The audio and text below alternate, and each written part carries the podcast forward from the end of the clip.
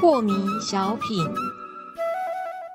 张讲师您好，有一位听众朋友，他想请教讲师，他说啊，当我在面对我眼前的难题的时候，我们所要学会的应该是怎么样把烦恼的这个毒箭给拔除吗？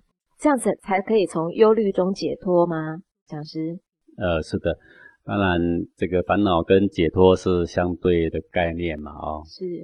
我要劝你呢，不要把烦恼的毒箭拔除。你做这个动作是多余的。嗯哼，哎，你听我这样讲，你觉得很奇怪呀？烦恼毒箭不拔除，怎么解脱呢？我告诉你，你只要做对的事就行了。是，你只要直接进入解脱，你不要去管烦恼。那么这样烦恼就不会变成毒箭了。事实上，没有所谓毒箭这个事情。是。那为什么我要举个例给你听听呢？嗯，麻烦讲师，在你的身中，烦恼来的时候，你有各种痛苦的感觉，而那个感觉是内在的一股气所营造出来。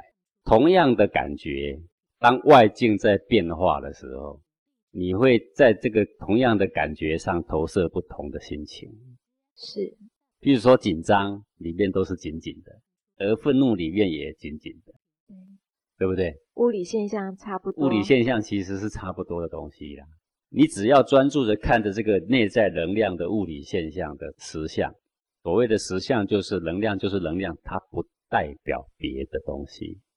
好，很多人都会说我内在怒不可抑，他误以为内在有一个能量正在强烈涌动的时候，他的拳就必须挥出去，这个怒才会不见。